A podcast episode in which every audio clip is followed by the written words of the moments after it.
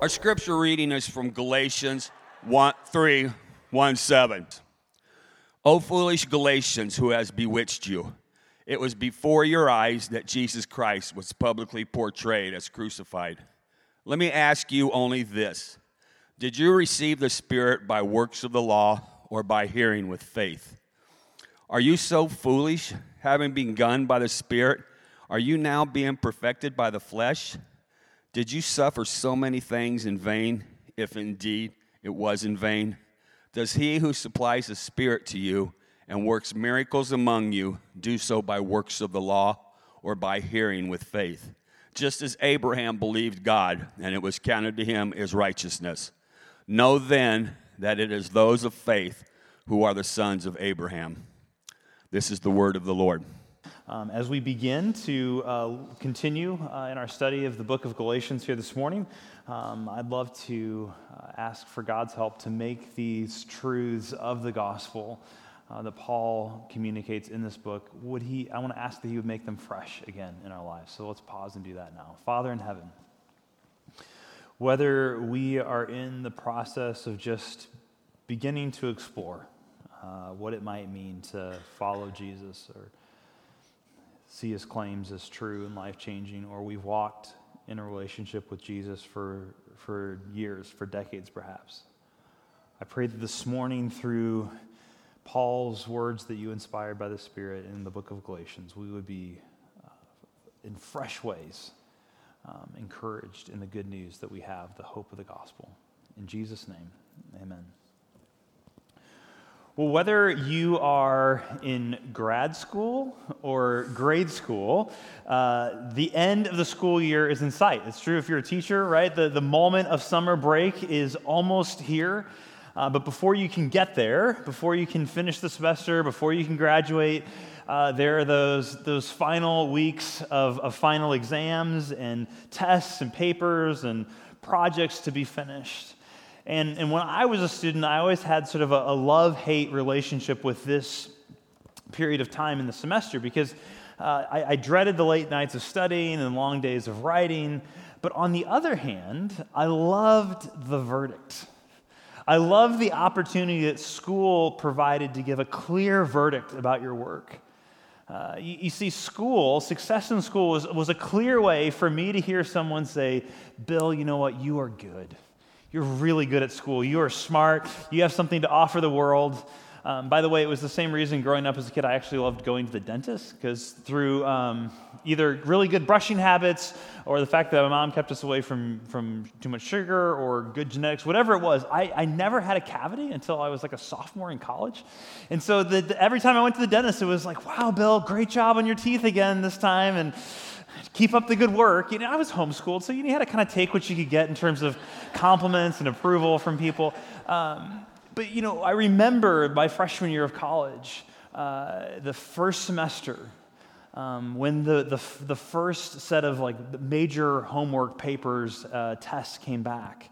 Um, it was the first exam, first major exam, and, um, and receiving that paper back and uh, I was sitting in the cafeteria eating dinner, and, and, someone said, Oh, I, I just checked my, my mailbox, and uh, the, the papers are back. And so, kind of with butterflies in my stomach, I, I finished the last bit of my dinner and then made my way alone over to this uh, other building where the student mailboxes were. this long, really kind of dimly lit hallway, and there was all these, these mailboxes. Because back, back then, they didn't, you didn't find out your grade from a, a, portal or an email. You actually had to go to your mailbox and, and pull the paper out and, and then look at it. And so I found my box and I messed with the combination two or three times. It was still early enough. I hadn't quite figured out how that worked. Again, I was homeschooled. I didn't have a locker. You know, I was trying to figure out. I figured out the combination on this mailbox, and my hands are kind of trembling. And I pull out the paper and I unroll it, and I look for the grade, and took a deep breath. 105%. Not only I got all the, the questions right, plus all the extra credit right. Uh, and and I was, I was, I was good. So I really was. Um, but that feeling of I'm good, I'm approved, the verdict, you know, it only lasted a couple of minutes. I remember even standing there in the in that dimly lit hallway, looking at that paper, staring at that grade, feeling so great. But the sunshine of that moment was almost immediately overcast by the clouds of the reality that, well, but, but now I got to do it again. I got to do the next paper, the next exam. That I was only as good until the, of, of that moment and then said to prove it all over again. Now, of course, it's easy to look back at moments like that for myself, even, and, and laugh kind of at that moment. But we don't ever really somehow outgrow that, do we? It just looks different. And maybe for you, it wasn't, wasn't the classroom, or maybe it isn't the classroom if you're in school. Maybe, it's, maybe it was uh, athletics, um, or, or maybe it was being a part of a particular club or group or society at school, or maybe it was kind of reacting against all that, being kind of part of the nonconformist group, or whatever it was. We all long for the same thing. We long for someone to tell us that we are right, that we are good, that we are worthy, that we have something to contribute, that, that our lives are meaningful. And, and we look to relationships, we look to our careers. We, we, if you have children, often we look to our children. We look at our neighbors, our friends. Are, are we keeping up? Does my house or my car or my clothing say, I'm all right, I'm good, I'm making it, I'm succeeding? And, and whether or not uh, you're a Christian, I think we all want many of the same things, don't we? And we're, we're not that different from the people in the churches of southern Galatia that Paul is writing to in this letter back in the first century. And we've been studying this New Testament letter of Galatians uh, for a couple weeks now, and it's a challenging letter. It's in the second half of the Bible. It's written by the Apostle Paul, who was an early church leader. It's one of Paul's first letters, it's one of his most challenging, passionate, intense letters. Paul is not messing around in this book. And we're calling this series No Other because, because that's the message of Galatians. There is no other gospel, no other good news but the one that we find in Jesus. You can't add to it, you can't subtract from it. Uh, and if we miss it, if we miss the good news of the gospel, the gospel that Paul proclaimed, the gospel that the other apostles proclaimed, that we miss everything. And so this morning, as we look at the first part of Galatians chapter 3, we're going to look at the gospel center. What is the center, the foundation of our hope? And how does that hope in the gospel address, first, our, our need to see that we really do have a need? And second, that the, the gospel deeply addresses that need that we have, that unending need for someone to tell us that we are right, that we are good, that we are okay. But before we look at that, we first need to see that we will do anything to get right. We will do anything to get right.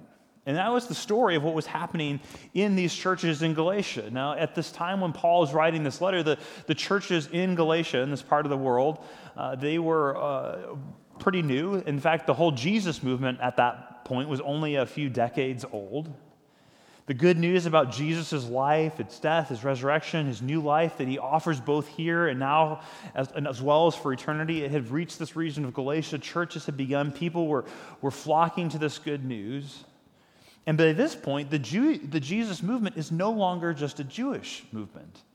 See, Jesus was a Jew. He had come from the people of Israel.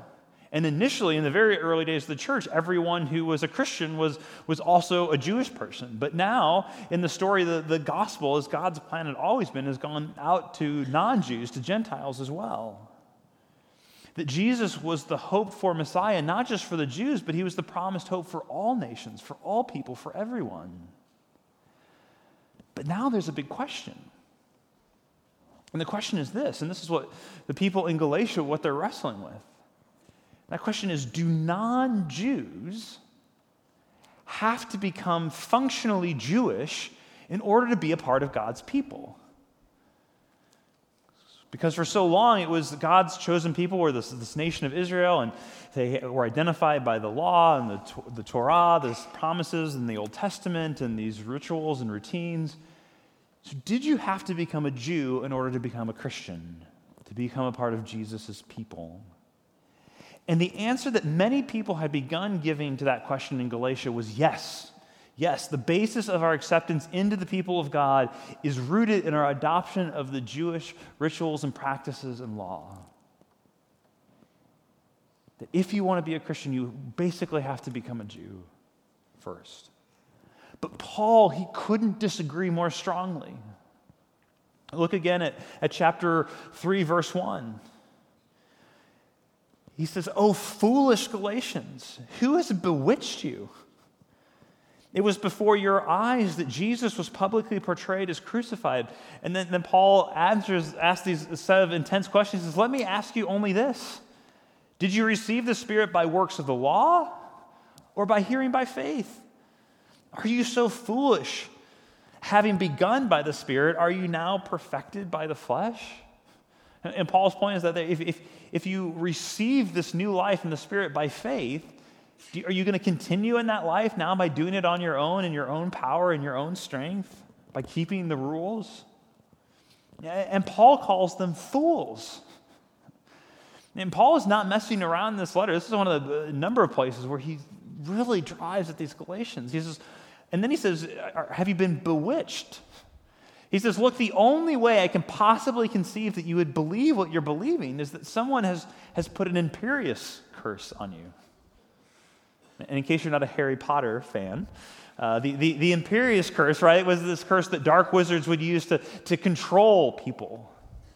And, and, Paul's actually, that language of bewitched, he's picking up on the language of, of pagan magic from the first century and basically saying, Has someone put a spell on you? Are they controlling you? That's the only way I can conceive that you would stop believing the truth of the gospel that I proclaim to go to this other thing.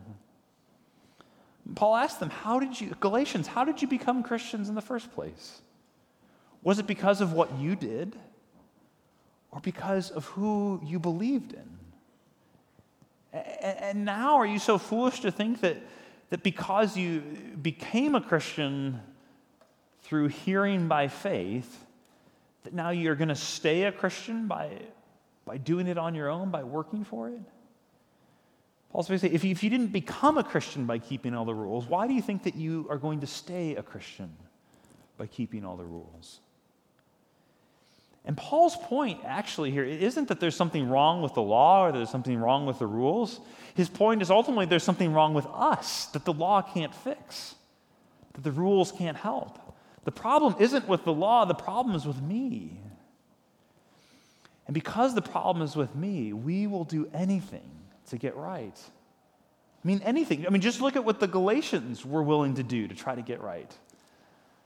These non Jewish Galatians, they were, they were willing to, to receive circumcision and give up bacon to try to become right with God. And, and, and, we can laugh, and probably most of us here aren't trying to keep kosher in order to find our acceptance with other people or with our community or with God. But no, make no mistake, we are trying in some way to get right. And we will go to incredible lengths to get right. You might say, oh, sure. I know I have some things I'm, I'm trying to prove or, or whatever, but you know, I, of course, Bill, I wouldn't go to the, the you know, lengths of physical modification or, or changing my entire diet. But really? Because how many of us, right? How many of us endure physical pain and deprecation to, to look a certain way or to belong in a certain set of people?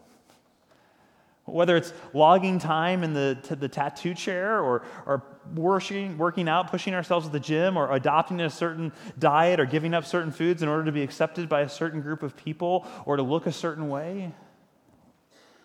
And we still do these same kinds of things. We really aren't all that different from those in Galatia. You see, all of us, whether we are Christians or not, all of us have a default mode of trying to be our own Savior, of wanting to be our own rescuer. And, there are two basic ways that we can go about that task, that project of self salvation, of trying to give our own rescue, be our own Savior. One way is the religious way, the other way is the irreligious way. Uh, the, the, religious way says, I'm going to work really hard, keep all the rules, do everything that I think God's asking me to do so that then He will owe me. That He'll have to give me a good life. He'll have to bless me because I've done everything He's asked. That's the religious way of being your own Savior. You're not actually trusting Jesus. You're saying, if I do these things, then God will bless me. He has to bless me. Don't ever confuse that with the gospel. There are a lot of people in church who take a religious approach to being their own Savior, but that is not the gospel. Then there's the irreligious way that you can go about that, and that is to just reject all of the rules, to say, I'm going to define right and wrong for myself, I'm going to do my own thing. And that's how I'm going to find fulfillment. That's how I'm going to be my own savior. I'm going to reject all the rules. So there's a religious way to do that. I'm going to keep all the rules. I'm going to do all these things, and then God owes me a good life. There's other way. I'm just going to reject that altogether and do my own thing. But regardless of what way you choose, the result is always the same for both approaches, whether you're religious or irreligious. The result of trying to be your own savior is always the same and that is that you will have dramatic swings between being prideful and being despairing. You see, when we, we become prideful and think we're, when we think we're living up to our standard or to God's standard or whoever, whatever standard or bar we're, we're living for, when we think we're doing that, when we think we're doing well with that, we become prideful. But the moment that we sense we're failing at that, we, we sink into despair and, and we become despondent because it's all dependent on us in either case, whether it's religion or irreligion. So, for example, if you have made your work your career, or you've made your family your functional savior, if your work or, or your family is the thing that you look to in reality to say, I'm okay, I'm doing well, that when, when you are doing well in those things, when your company is growing, when, when you're getting bonuses, or your kids are behaving, they're getting good grades in school, your tendency is to slowly, subtly start to become prideful. And you actually start to look down on other people who, who don't seem like they have it as much uh, together as you do. Maybe you don't say this out loud, but kind of in the back of your mind, there's this place that says, man, why can't these other people just get their act together? I mean, the world would be such a better place if people just do what I do, if they just work hard, if they just get their, get their stuff together and just do this, right? This little pride starts to build up. We start to look down on others. But the second that your career starts to falter, or your family starts to fall apart, then you fall into despondency and despair. Why? Because in those moments, you haven't just lost a, a, good thing. You aren't just going through a difficult season. In those moments, you, you despair because the thing that you've been looking to for your approval, your rescue, the thing that you've been looking to to save you, has abandoned you. Your Savior has left you. Your God, your functional God, has forsaken you. And there isn't for anyone for you to turn to. So it's not just a hard season, it's not just the loss of a good thing, it's crushing, it's devastating. And your job, your family, if you make them your Savior, they, they ultimately they will not, they cannot forgive you or show you mercy. Your job will demand all of you. And the more you give to it, the more it will ask of you. And the moment that you fail it, it will condemn you. And, and that's Paul's point when he writes in verse 10 and says, For all who rely on the works of the law are under a curse. For it is written, Cursed be everyone who does not abide by the things written in the book of law and do them. Paul is saying when you, when you look to the law, whether that's the law of Moses in the Old Testament as they were, or, or the law of your career, or the law of your family, whenever you look to a standard outside of yourself and you say, I'm going to live up to that, and that's what's going to make me okay, whenever you look to a law, you end up under a curse. What does Paul mean by that? Well, he means that if you're going to live by a law, if you're going to live by a standard, and that's going to be the thing that rescues you, you have to do it perfectly. That's the only way to escape the curse. But, but no one can do that. We, we all make mistakes. We all fall short of even our own standards. And therefore, no one who depends on a law for their rescue will escape the curse. And this, here, the language of curse that Paul uses, this isn't like a Harry Potter curse. Uh, the language of curse, if you follow that through the storyline of the Bible from the very opening pages of the story all the way through the end, curse is this language of being under the, the judgment of God. And here's the thing we can't keep our own rules, we can't escape our own self judgment, much less perfectly keep God's rules and escape his judgment, right? I mean, just think about your own inner dialogue, your own self talk. Right? We can't escape our own self condemnation.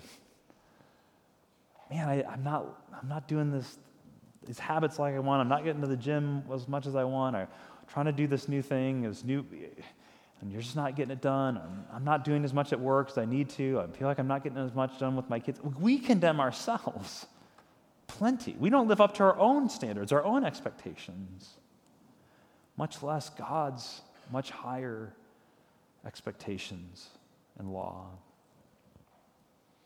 So, what hope do we have then? Well, friends, this is the glorious center of the gospel that Paul lays out for us in the book of Galatians that there is only one way to get right. And here's what Paul says in the very next verse. In verse 11, he says, Now it is evident that no one is justified before God by the law, for the righteous shall live by faith. Paul says it's absolutely hopeless to try to get right. That's what it means to be justified, to be declared right, to be declared just. It's impossible, it's hopeless to do that before God, to try to live up to a particular law or standard. We cannot do it. And our whole lives are evidence of this that, that we cannot live up to our, our own standards, much less God's standards. So here's the thing when Jesus came, he didn't lower the standard, he didn't lower the bar. Jesus actually raises the bar. In the Sermon on the Mount, when Jesus is teaching, he says, Look, you've heard it said, don't commit adultery. He says, But I say to you, if you even look at someone with lust in your heart, you've already committed adultery. Jesus doesn't, doesn't lower the standard of the law, he actually elevates it to something even higher. He doesn't just deal with the outward action, but the, the inward motivation in the heart. He says, You've heard it said, don't murder. But I, but I say to you, even if you're angry with someone in your heart, you've already committed murder. Jesus doesn't, doesn't lower the standard, he raises it from mere external conformity to heart motivation. We, we can't live up to our own standards, much less Jesus' much higher standards. No one can be made right. No one can get right. No one can be declared right, which is what it means to be righteous, on the basis of keeping the law. No, no, the only way to get right, again, that's what it means to be righteous. This isn't a self righteous kind of uh, goody two shoes righteousness. This is the, being right in relationship with God. The only way to get right is by faith. And Eugene Peterson, who's a pastor and a biblical scholar, he captures this so well in his paraphrase of these verses and his, his message paraphrase. Let's listen to this beginning in verse 10. It's going to be on the screen. Anyone who tries to live by his own effort, independent of God, is doomed to failure. And Scripture backs this up. Utterly cursed is every person who fails to carry out every detail written in the book of the law. The obvious impossibility of carrying out a moral program should make it plain that no one can sustain a relationship with God that way. The person who lives in right relationship with God does it by embracing what God arranges for him Doing things for God is the opposite of entering into what God does for you. Habakkuk had it right. The person who believes God is set right by God, and that's real, the real life. Peterson is so good here in verse 12. Rule keeping does not naturally evolve into living by faith, but only perpetuates itself in more and more rule keeping a fact observed in Scripture the one who does these things, rule keeping, continues to live by them. You see, the only way to get right is to believe God. The person who is in right relationship with God does that by embracing what God has done for them. And Paul is saying, look, Jews, Gentiles, you both are accepted before God on the very same basis faith, not by keeping the law, but by believing the promise of God. And he says that's the way it's always been. When, when God set in, in motion his plan to redeem the world, when you go all the way back to the very beginning of the story of Scripture in Genesis chapter 12, you're just like five pages into your Bible at that point. God calls a person, a family, Abraham, Abraham's family, except Abraham doesn't have a family. It's just him and his wife. And they're old, they don't have any kids. And God comes to Abraham and he says, I'm going to make you a great nation, Abraham.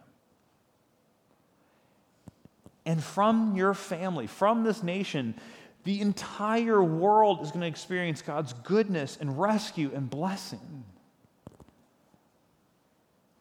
But as God's making this promise to Abraham, he doesn't have a kid, not even one. And he and Sarah are way too old to have kids. But Abraham believed God's promise. Abraham believed God. And Paul tells us in verse 6 that that credited to him righteousness. Look again at that, that verse, and starting in verse 5 in chapter 3. Paul says, Does he who supplies the Spirit to you and works miracles among you do so by works of the law or by hearing by faith? He's constantly contrasting these two. Just as Abraham believed God and was counted to him as righteousness, know then that it is those of faith who are the sons of Abraham. It's what Jewish people were known as sons and daughters of Abraham, sons of Abraham.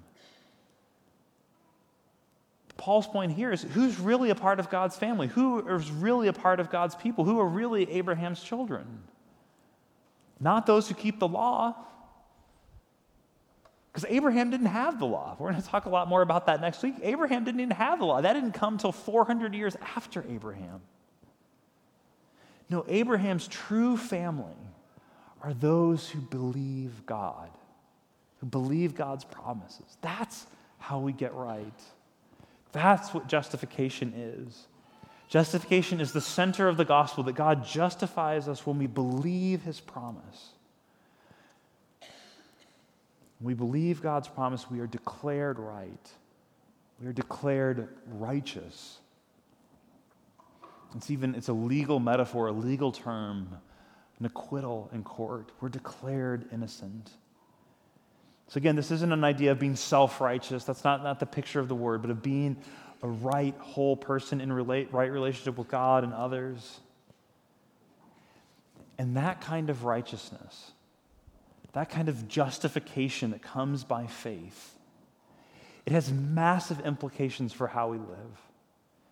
It's not just a good theological doctrine to, to know, but it, it transforms so much of life. And we could talk in, in detail about that for a long, long time. I just want to give you a few examples of how this begins to change your life.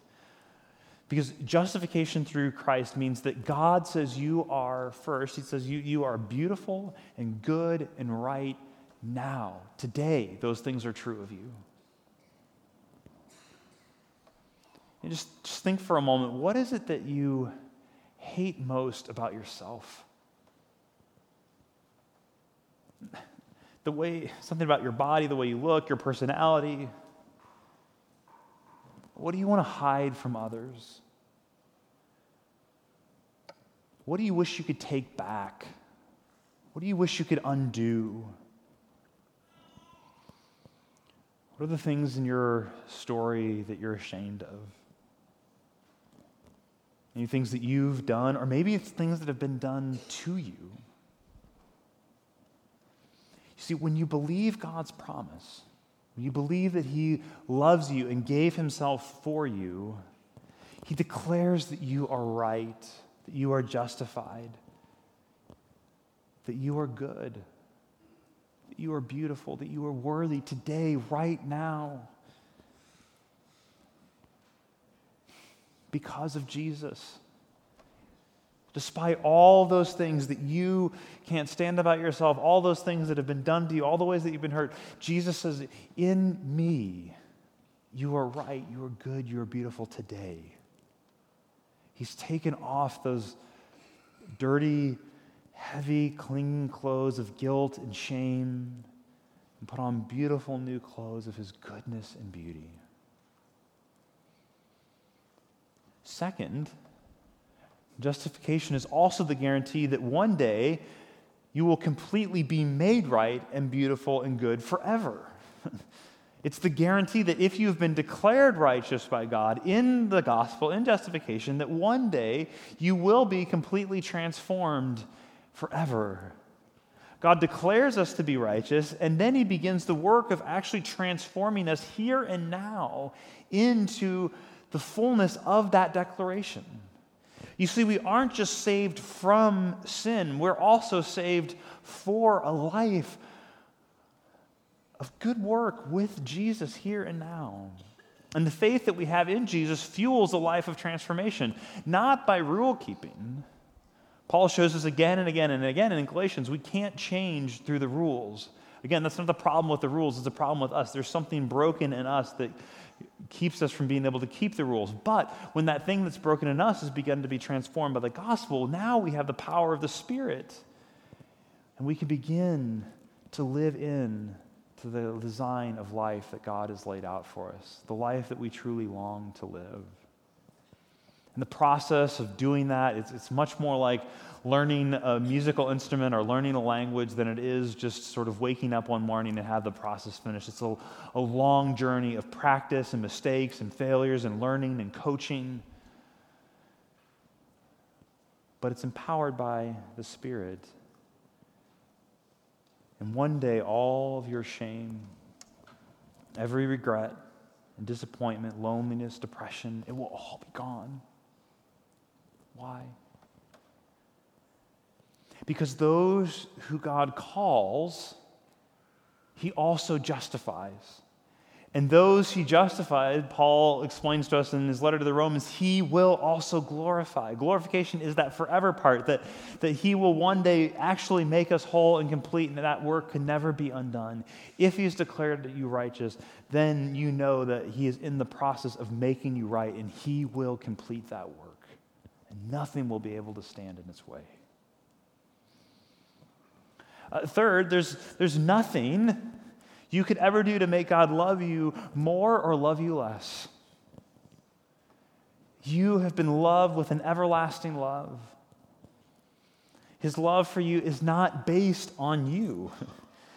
Here's the thing we've never given God a reason by anything that we've done for Him to love us. He loves you because of who you are, not because of anything you, you've done, but simply because you are a creature that He has made. He loves you because what He has done for you, not because of what you have done for Him. And, and, part of us kind of hates that, right? Because we're so locked into this pattern of earning, we want to say, well, there, there's this and this and this that, that God, he, He's pleased with me because of all these things I've done. But in the end, our only hope is that, that His love for us isn't based on anything that we've done. That His love is based on, on who He is. Because it means that He will never condemn you, He will never leave you, He will never think poorly of you. Instead, and this is one of my favorite passages in this tiny little book in the Old Testament called Zephaniah, promises that God rejoices over his people. He rejoices over you with singing. You're a Christian, God is so pleased with you. He loves you. He rejoices over you with singing. He adores you like a, a, mother adores a newborn baby. Have you ever watched a mom, like a brand new mom with just a, a tiny infant, holding that baby and just the, the, ad, the love, the affection, the admiration?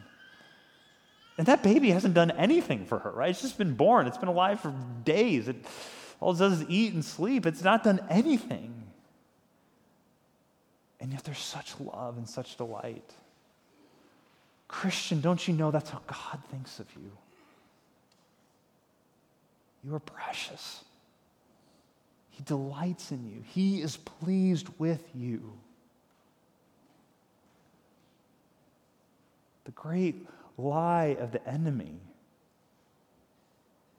is that God is, is if, if you're a Christian, he's still somehow angry, he's still dissatisfied that you haven't done enough. No, he delights in you. He thinks of you like a mother thinks of that newborn child. He is so pleased with you.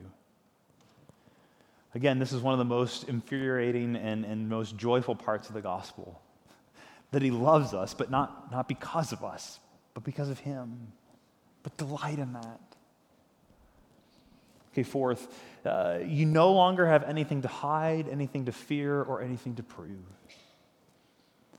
This means that we, in the gospel, because we've been given this, this declaration of righteousness, that we don't have to hide anymore. We don't have to prove ourselves anymore. We don't have to, to fear what others might think of us anymore. We certainly don't have to, to hide or prove or fear uh, any judgment or reprisal from God, and certainly not from anyone else. There is nothing in your life that God does not already know about. There's no shame that is harbored in your heart, no, no guilt. There's no act that is hidden in your life that He doesn't already know about. There's nothing that you can hide from Him, and there is nothing that you can confess to Him that is not already fully and completely dealt with in the cross on Jesus. When that knowledge begins to get deep inside of you, it breeds a transparency and a joy and a freedom because you know that even those darkest, most scary parts of our lives have already been dealt with on the cross. And then finally, that you can see yourself and others and the world like nobody else. You see, when you have this kind of incredible love from God, you are freed from despair. You're freed from, from needing to think of yourself all the time, of proving yourself all the time. You can, can give yourself away to others because you know that God uh, will take care of you. And that kind of reality, it will transform the way you work. It will transform your friendships. If you're married, it'll transform your marriage. If you're a parent, it'll transform your parenting.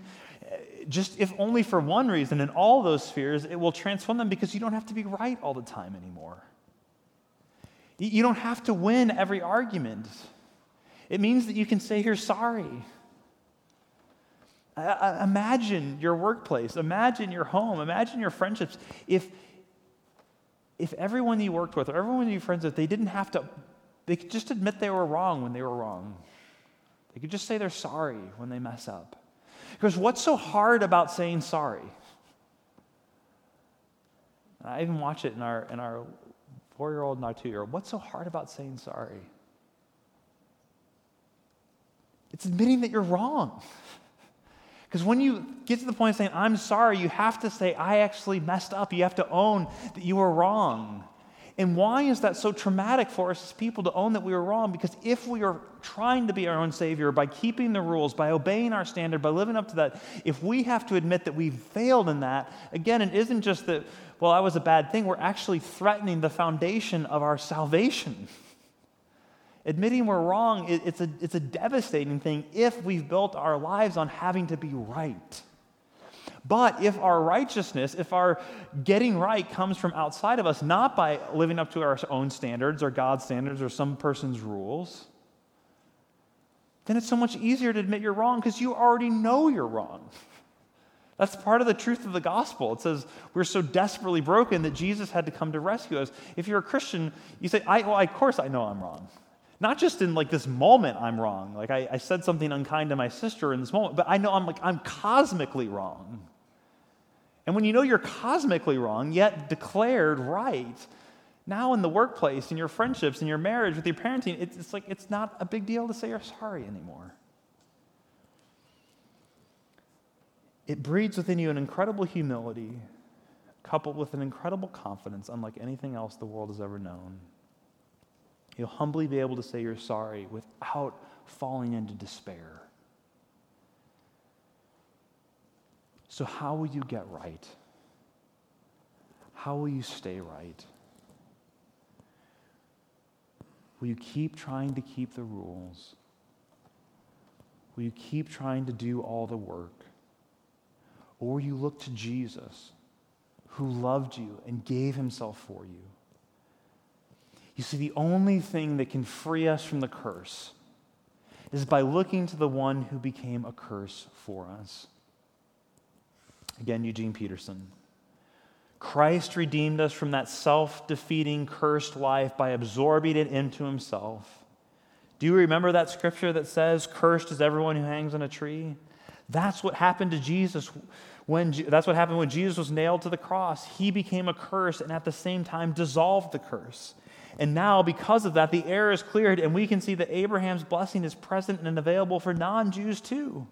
We are all able to receive God's life his Spirit in and with us by believing just the way Abraham received it. Oh, Christ community, do not be foolish. Don't let anyone deceive you. It is only by faith in Jesus that you can get right and you can stay right. Today, if you are in Christ, you are complete. You are accepted. The curse that you deserve has been taken by Christ, and the blessing that was His is now yours. So stop trying to earn it. Stop looking for the blessing in other places. Believe the gospel.